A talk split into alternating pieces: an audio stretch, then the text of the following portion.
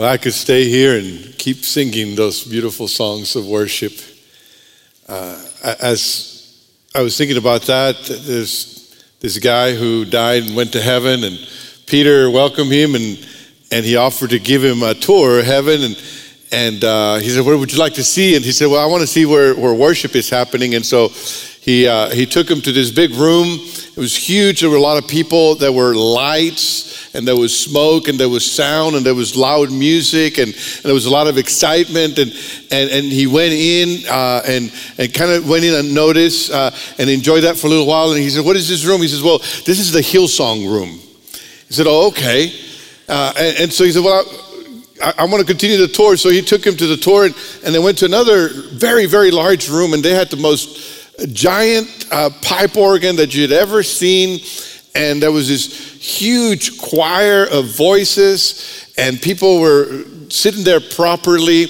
And when this man with Peter walked in, they, they kind of acknowledged him with, with, a, with a nod. And, and, uh, and, and there was this beautiful singing that was coming from there. And, and he said, You know, what is this? He says, Well, this is the, this is the Presbyterian room. He said, Okay. So then went to another room, and, and in that room, uh, there was a, a, lot of people dancing, and it was like a, a, a rhythmic dance. There were drums, and, and, and, they were synchronized in their and It was very colorful. And he said, Well, what does this room do? Well, this is African worship. I said, Oh, cool. So then they went to another room, and, and uh, there was a cappella singing. There were no instruments. People were singing, harmonizing, and, and it sounded beautiful. And uh, they welcomed him. And, and, and he said, What is the room? Well, this is the Church of Christ room. I said, Okay. And then he heard some uh, music in another room that really attracted him, really connected with him. He said, I, I like what, what I hear in that room. And, and he went over there, and there were gospel songs that were being sung. And, and, uh, and he said, I want to go in there because I, I, I, like the music. He goes, Shh, no. He goes, Those are the Southern Baptists. They think they're the only ones here, you know. and I think about the fact that sometimes we think we have a corner on the truth. Sometimes we think that our narrow way of thinking of worship is, is our way, the way we've uh, grown up or the way that we do it. Uh, but we know that that's not the way heaven's going to be. We, we talked about that last Sunday. There was this vision of John where he saw in heaven this great multitude that no one could count. They were from every language and every nation, every people group, every tribe, and they were together. And all of them were shouting, Salvation belongs to our God who sits on the throne and to the Lamb. And I imagine that all of those people have been rescued from different nations and tribes and languages, maybe even denominations, singing to the Lord and acknowledging His worthiness. We've been talking in our series of Reengage Gather about worship. A couple of Sundays ago, we talked about who we worship. Last Sunday, we talked about why we worship. We talked, we saw that passage in Revelation 7, uh, 9, and 10. And today, we're going to talk about how we worship. And, and as I think about that subject, I realize that's really a whole nother series. I, I could preach more than one sermon in this, but we're going to try in, in the next 30 minutes or so to talk about how we worship. And I want to invite you to go with me to Romans chapter 12, verse 1 and 2. That's our primary text for today. And it reads like this Therefore, I urge you, brothers and sisters, in view of God's mercy, to offer your bodies as a living sacrifice, holy and pleasing to God. This is your true and proper worship. Do not conform to the pattern of this world, but be transformed by the renewing of your mind. Then you will be able to test and approve what God's will is, his good, pleasing, and perfect will. How do we worship God? Paul writes to the church and tells them, Notice there's nothing here about music styles. He said, We worship God as a response to His love, in view of His mercy, in view of His grace. We worship God by offering ourselves as living sacrifices, a living sacrifice. We worship God by leading holy lives. That's how Christians should worship. That's how the church in Rome was invited to worship. That's how Christ followers today are urged to worship Him. The first 11 chapters of Romans, as you know, uh, Paul is unpacking the gospel. He's talking about how sinful we all are. All have sinned and have come short of the glory of God. And then he talks about the inability of the Mosaic law to make us right with God. That all of the laws and all of the commandments and all of the rituals and sacrifices that were prescribed by Moses are not able to make us right with God, not because there's something wrong with the law, but because we're sinners and that the only way that we can be made right with God is through Jesus Christ. That Jesus Christ has kept the law, that he has been holy, that, that he lived a life that pleased God, and then he went to the cross, and at the cross, he poured his life out on our behalf. He died for us. And when we trust Him, when we trust in who He is and what He did for us, then we can be made right with God. That's the good news of the gospel that Jesus has come. That's the grace of God offered at the cross.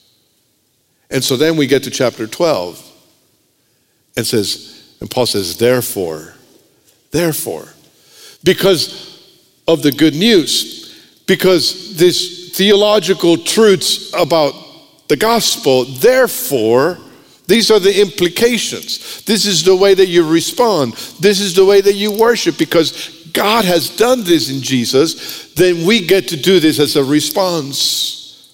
That's the way that He responds or that He urges us, brothers and sisters, in view of God's mercy. So here's the question How do we worship a God who has given it all for us? How do we worship a God who's poured out His life for us? by pouring our lives for Him, by living for Him. As we worship a triune God, I submit to you that Christian worship has three dimensions. We're going to talk about worship in 3D, and I made this little uh, homemade drawing to help us talk about this. I realize it could be probably three different sermons, but I'm going to try to squeeze it in the time we have left. The, the first one is a practical dimension, the way that we live. When someone asks you, Where do you worship? you might answer at Calvary McAllen or wherever you go to church, whatever you gather to worship. And I would say that's probably a correct answer, but it is an incomplete answer. If someone were to ask you, Where do you worship? then I think you should answer on Sunday mornings at Calvary McAllen, but on Mondays at work, on on Mondays at school on, on, on, in the evenings eh, at the family table, on Wednesday morning at the gym. Not that you are having chapel there, not that you are reading the Bible on the clock and cheating your boss, but, but that you are working as an act of worship. That, that you are exercising as an act of worship. That you are with your family, serving them as an act of worship, that, that you are at the soccer practice as an act of worship, that, that you are at the golf course as an act of worship, that you are out there fishing, Dr. Heflin, as an act of worship. That wherever you are during the week, you are worshiping. When we think that worship is just what happens at church on Sundays, then our view of worship is too narrow. When you hear the word worship and the only thing you think about is church music or praise songs, then your view of worship is not a biblical one. Because Christian worship is broader than church services. New Testament worship is bigger than church songs and praise songs. What the Bible says worship is, is the way we live. Paul tells the, the Roman believers that their true and proper worship is the offering of their bodies as a living sacrifice, holy and pleasing to God. The law of Moses prescribed multiple sacrifices of animals. There were lambs and bulls and rams that were to be offered, that were to be without blemish, and they were to be offered on the altar.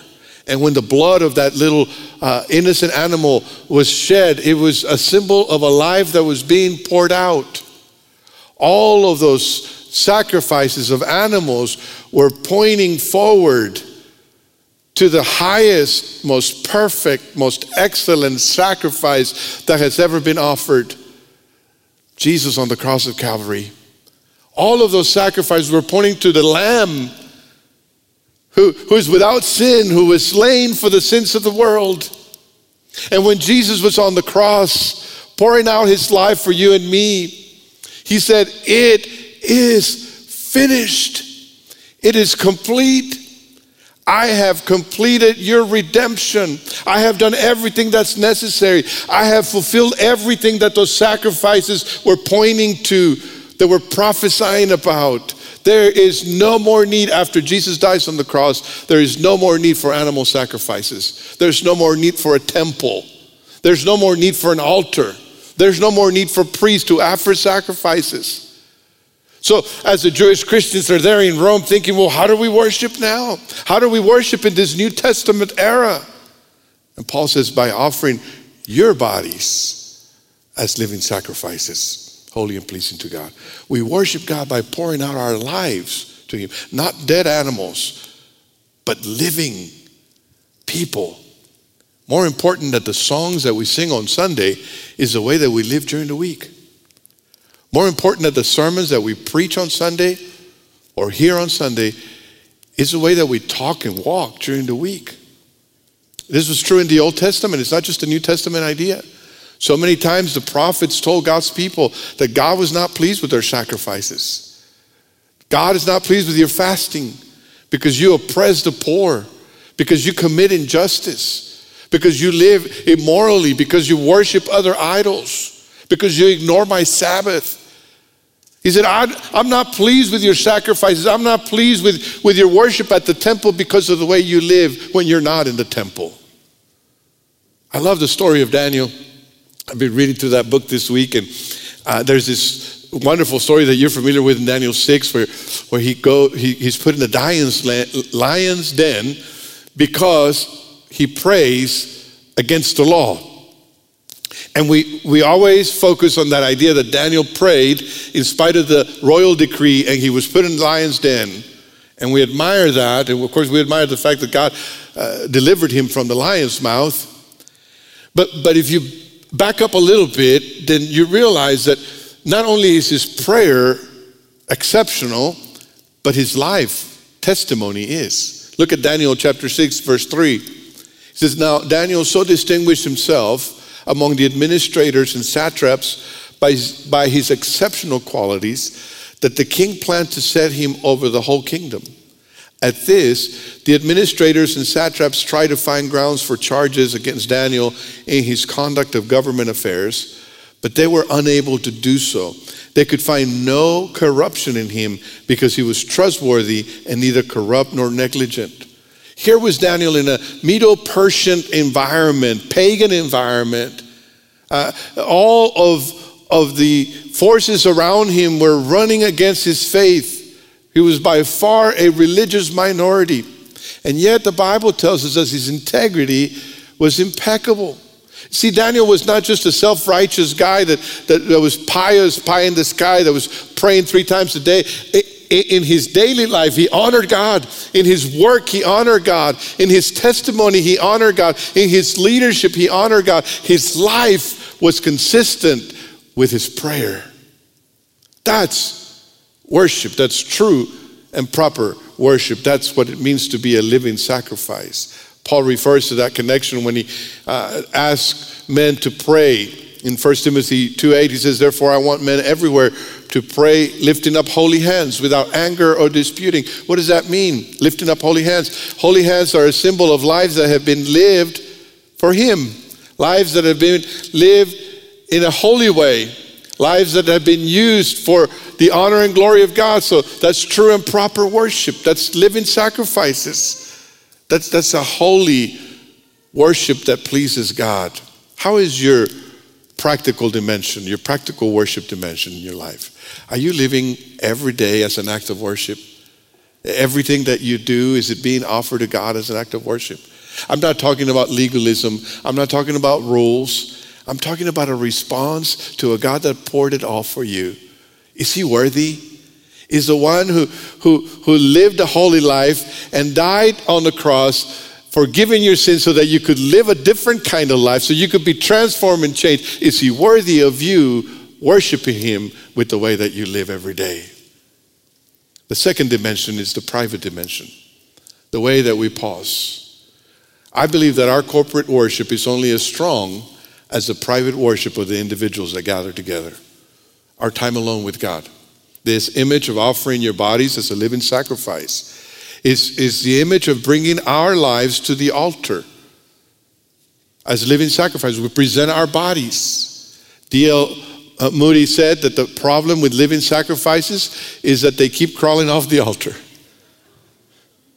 Is that, that's true, isn't it? You know, a dead sacrifice stays on the altar until somebody removes it, but a living sacrifice tends to slither off. We, we might be here today and we say, Oh God, take my mind, take my heart, take my hands, my feet, my all. I'm at the altar, I'm yours, I'm consecrated. And then on Monday, we've slipped off. And that's why we cannot depend on a weekly gathering to stay in worship. We, we go every day to that altar. We pause every day to say, Lord, I'm getting back on the altar. I slipped off last night. I, I got off yesterday, but I'm going to get back on the altar. I'm going to be a living sacrifice today. I'm going to offer my body. And this was radical because in Greek thinking, there was a dichotomy between the physical and the spiritual.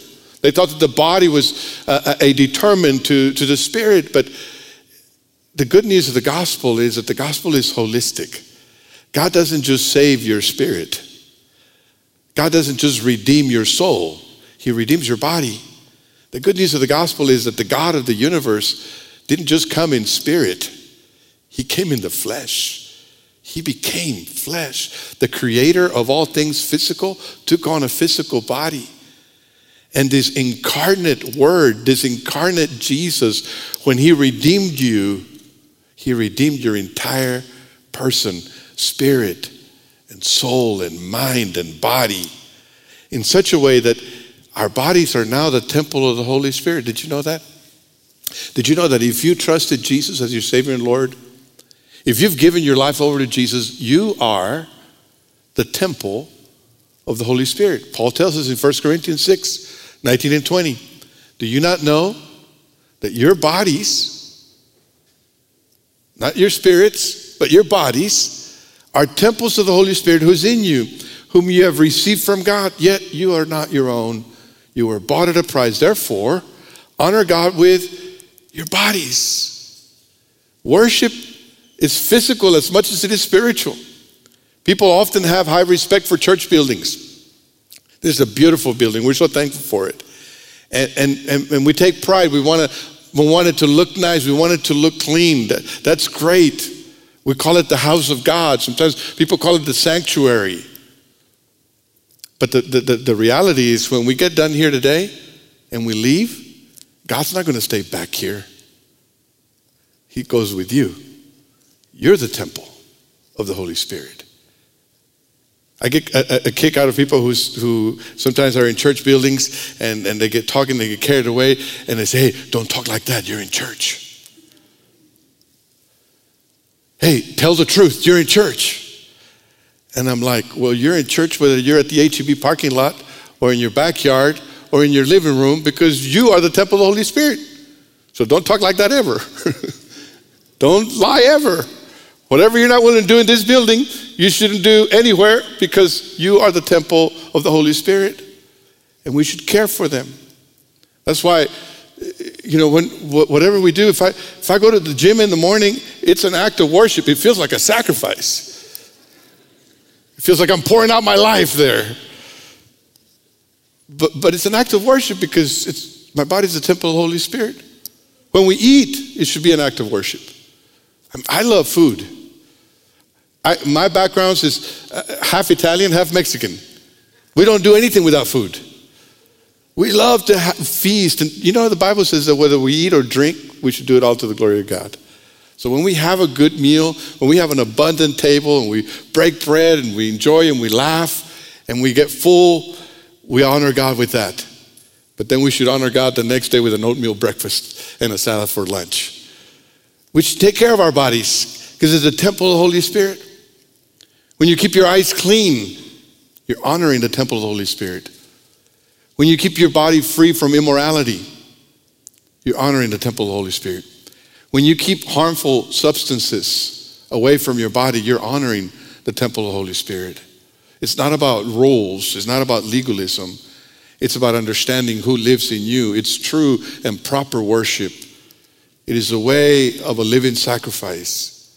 And we do that in our daily time with God. When we meet alone with Him, we offer ourselves in worship. That's the way that we keep our body in check. Bible says, do not conform to the pattern of this world, but be transformed by the renewing of your mind. It is in our daily time alone with God that God transforms our mind, transforms our way of thinking, begins to change our perspective. One of my favorite professors in seminary was Calvin Miller. He was my spiritual formations professor. He wrote a little paperback book that was so, uh, for me, it made such an impact. It was called The Table of Inwardness. And in his little paperback, he, he kind of walks through Psalm 23 but one of my favorite parts of that is when he talks about the table. He says, You prepare a table uh, in the presence of my enemies, before me in the presence of my enemies. And my cup runs over. And, and he pictures that that table is a table in the wilderness where there are enemies all around him, but at the table, there is provision. At the table, the host is having fellowship with his guests. The psalmist is at the table of inwardness, at the table in the wilderness, having communion with God, who is a shepherd, in whose house he will dwell forever, the one that provides uh, mercy and goodness all the rest of the days of his life. But, but at this moment, he pauses to be at the table and to commune, even while the enemies are waiting to trap, waiting to tempt, waiting to trip. He is sitting in the presence of his enemy, having communion with his Lord. It's a powerful picture. And it's affected how I think of my time alone with God. A time of communion, a time of at the table. I like to make my coffee in the morning, then I get my my device and I look up my reading plan. I have this reading plan that I follow through the Bible in one year. I never finish in one year. Uh, it's because that's not the point for me. It's not how fast I can read it, but how I can have God speak to me. And, and, and Calvin Miller really reinforced in me this desire for journaling. And so I've been journaling for a long time, and, and I get my pen and, and the journal, and I write my reflections of what the passage says, how God speaks to me, my response to Him, maybe a prayer, and it's a powerful thing. My question for you today is how is the private worship dimension in your life? How are you worshiping God, spending time alone with Him during the week? Is He worthy? He's, he's set a table before you in the presence of your enemies. He wants to fill your cup. He wants your cup to run over so that you'll have enough provision for the day. Are you meeting with Him? The private dimension of worship is the way we pause. And then, third and final, the public dimension. It's the way that we gather. As living sacrifices, we worship every day in everything we do. We worship in our work by, by working with excellence, by being a good testimony. We worship through our rest. We take care of our bodies. We worship through our eating. We worship through our exercise. We worship through our leisure. We worship through our relationships. Yet, just because we worship every day in that kind of a way, it doesn't mean that we don't need to gather as God's people. You know, one of the greatest infractions of the people in the Old Testament was they didn't keep the Sabbath.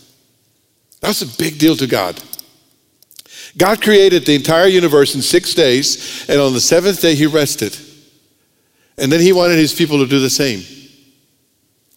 And you know, it's not just one commandment, it is the way God designed the universe to work.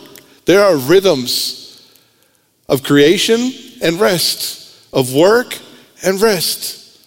That's the way God designed us for us to, to have regular rhythms of, of rest and worship. He wants us to pause one day out of the week. It ought to be different than the rest of the days where we rest and we think about Him. Because when we do, don't do that, when we don't have a regular rhythm of, of resting and worshiping, then we begin to think that we're in charge. it, it is, that, it is that pause once a week that reminds us who is the King, who rules, who reigns, who is worthy.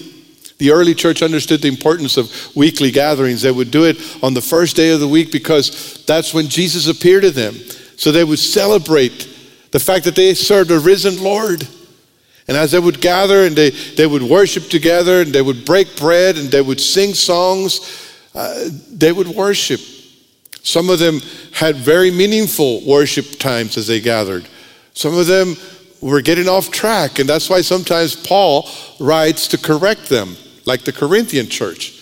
That church caused so many problems. And in a way, we're kind of glad that they did, because if they didn't, we wouldn't have the Corinthian letters, right? Where Paul's correcting them. 1 Corinthians 14 26, he's correcting them. He says, What then shall we say, brothers and sisters? When you come together, each one of you has a hymn or a word of instruction, a revelation, a tongue, or interpretation. Everything must be done so that the church may be built up. These churches in the first century didn't have a church building, so they met in homes. There were small groups that means that everyone could participate. And so they all would, would be able to, to be a part of this experience. I, I, I have this prayer group that I'm a part of on Sunday mornings at 8 o'clock, and it's a small group, and everybody in the group gets to pray. Sometimes somebody reads scripture. Today, about four people read scripture. Sometimes somebody sings. Sometimes they share a testimony of answered prayer.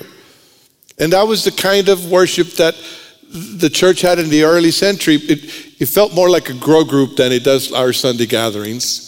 And so sometimes somebody would come in and, and they would bring a hymn, or somebody would bring a scripture uh, or an insight about the scripture. Someone else might have a special revelation that the Holy Spirit gave them, especially in the days when they still didn't have the New Testament. You know that the church in the New Testament didn't have the New Testament? so, so, but they had the Holy Spirit. And as they had that, those expressions in the home, they worshiped together. The problem in the church in Corinth is that some participants were competing for what they thought was the most spiritual gift. They would show up to show off their spiritual gift. They were uh, getting filled with pride. They were self centered. They were going to see how they could impress or, or some kind of self seeking motive. And Paul reminds them here when you gather, Whatever you do in your gathering should build up the church. Your anticipation, your attitude, your activity should be so that others are built up. Should be so, so that both guests and members are felt welcome. You know, I, I heard about a man who was visiting in a town and he went to the, the local church and he didn't have, he just had his work clothes, he's worn out boots. And so he went to the church, and as he came in, people were looking at him from head to toe, kind of judging the way he was dressed. And he just kind of ignored them, sat down, he sang the songs, heard the sermon. And after the service, people were coming up to the pastor said, Pastor, we have a guest, but uh, he didn't dress properly. You need to talk to him. And so the pastor went up to to this guest and he said, Hi, how are you? You're a guest today? He said, Yes. He said, Well, we're, we're, glad that you're here. He said, Well, I'd like to come back next Sunday. He said, Well, you're welcome to come back next Sunday. I'm just going to ask you something. He said, uh, During the week, would you pray and ask God how you should dress when you come to church? And the guest said, Okay, I can do that. So, uh, uh, next week came around, next Sunday, and the guest came in the church, and he was wearing the same clothes and the same boots, and and uh, he sat down and sang the songs, heard the sermon, and pastor went up to him after the service and he said, uh, I'm glad you came today again for your second time. He said, uh, Remember last Sunday I told you to pray and ask God how you should dress when you come to church? He said, Yes. Well, did you do it? He said, Yes. Well, what did God say to you? He said he had no idea. He hadn't been here in a long time. Sometimes we're focusing on the wrong things. Sometimes we're being judgmental, or we're looking at our preferences, or we're looking at what we don't like, or what makes us feel uncomfortable. And then we sing like nothing. And I want to tell you, God delights in our praises. When we sing, God delights in those praises, but He delights also when we build one another up. When we're not just thinking of ourselves, but we're thinking of the people around us, whether they're regular attendees or whether they're guests. God shows up when we are edifying one another. Those houses, house churches in Corinth needed to prepare when they, when they gather, Paul says, Look, when you come, you need to come with the right disposition, the right attitude. Rather than asking what you're going to show off or what you're going to get out of your worship gathering, you should ask what you should bring to the worship gathering. You could offer yourselves as living sacrifices. Our gatherings look different than the first century church, but we can ask ourselves the same thing What can we bring to our gathering? rather than what will we get out of it. We expect the musicians to, to prepare, and they should, and they do, and we're thankful for them. We expect the preacher to prepare, and he should. But all of us can prepare. All of us can come with hearts that are ready. When each individual has been worshiping God in the practical dimension and the private dimension during the week, then when we gather for the public dimension, it will be a powerful time. When each individual that participates in our gathering comes with a disposition to encourage others, to build one another up, then our worship includes not just our songs, not just the preaching, not just the offering, but it includes our shaking hands, our greeting, our smiles, our, our encouraging people, our welcoming others. God is in that. There's a portion in Psalms that is called the Song of Ascents. Those songs are songs that the people of Israel sang when they were going up to the mountain, to the Temple Mount. That's what they call songs of ascent.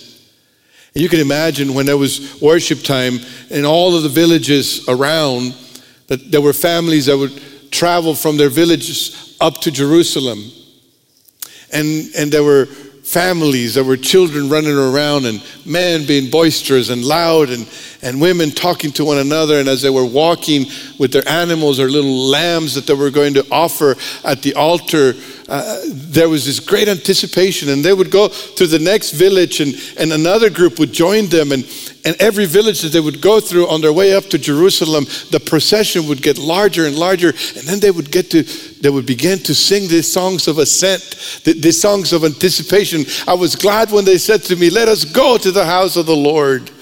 And they will sing. Can you imagine the sounds that were made as those people march on to Jerusalem? In this progressive walk of worship for Israel's God, each step was built in anticipation. You know, you might be familiar with the layout of the temple in Jerusalem. It was an incredible uh, piece of land, and, and the great temple was, there was a wall around it, and he had a gate. And when you go through that gate, you will be in the outer court. It was the court where the Gentiles could, could worship and where women could worship. And then you would go through another gate, a closer wall. And when you go through that gate, there would be an altar where the priests were ready to offer sacrifices. And then further in, there was a sanctuary, the holy place. And inside that, there would be the Holy of Holies, where only the, the high priest could go once a year to offer a sacrifice. But all of this was a progression of anticipation. The people of God were singing before they got to the temple. They were worshiping before they got to the altar. They were anticipating being in the presence of God and being together as a community of believers. That's why the psalmist says, Enter his gates with thanksgiving and his courts with praise. It is an invitation to start worship before you get to the worship service. It's an invitation to bring your worship before you get your worship. Tim Keller said the word worship is from the Old English, worth ship. The ascribing of the highest worth, whatever you value or love the most, whatever is your greatest source of significance and security, you are worshiping in your heart. Worship in church is just an expression of that. I think that's so true. If God is at the center of our worship all week long, then in our gathering, God will be at the center. God will be honored. We'll, we'll edify one another. But if our week has been self centered and self seeking, then when we gather, that's going to affect the way we worship. Now, I'm not saying that when you come and when you gather, you have to be perfect, you have to have it all together. None of us have it together. We're all a work in progress. I'm not saying that you can't come as you are, but I am saying that what you get out of Sunday worship depends much on what you bring to it. The invitation is to offer ourselves as living sacrifices to God daily and to each other weekly so that we can build up one another. That's true and proper worship. Let us not conform to the pattern of this world that is self centered, consumerist oriented, performance driven. But let us worship God with minds and hearts that have been renewed by Him. How's the public dimension of your worship? Are you gathering in anticipation of the presence of God? Are you coming with an attitude of building up each other? Are you bringing something in attitude and disposition in preparation as you worship God? Would you bow your head for a second and think about that? When you worship in 3D, this holistic way of thinking of worship, your practical worship, the way you live, your private worship, the way you pause in time alone with God, and your public worship, the way you gather to build each other up. Where is it that God is wanting you to grow? Or is it that God is asking you to make a commitment? By the mercies of God, by the grace of God, by what Jesus did on the cross, where is it that you need to grow, commit, and worship to be a living sacrifice? Maybe for the first time in your life, you need to surrender your life to Jesus as Savior and Lord.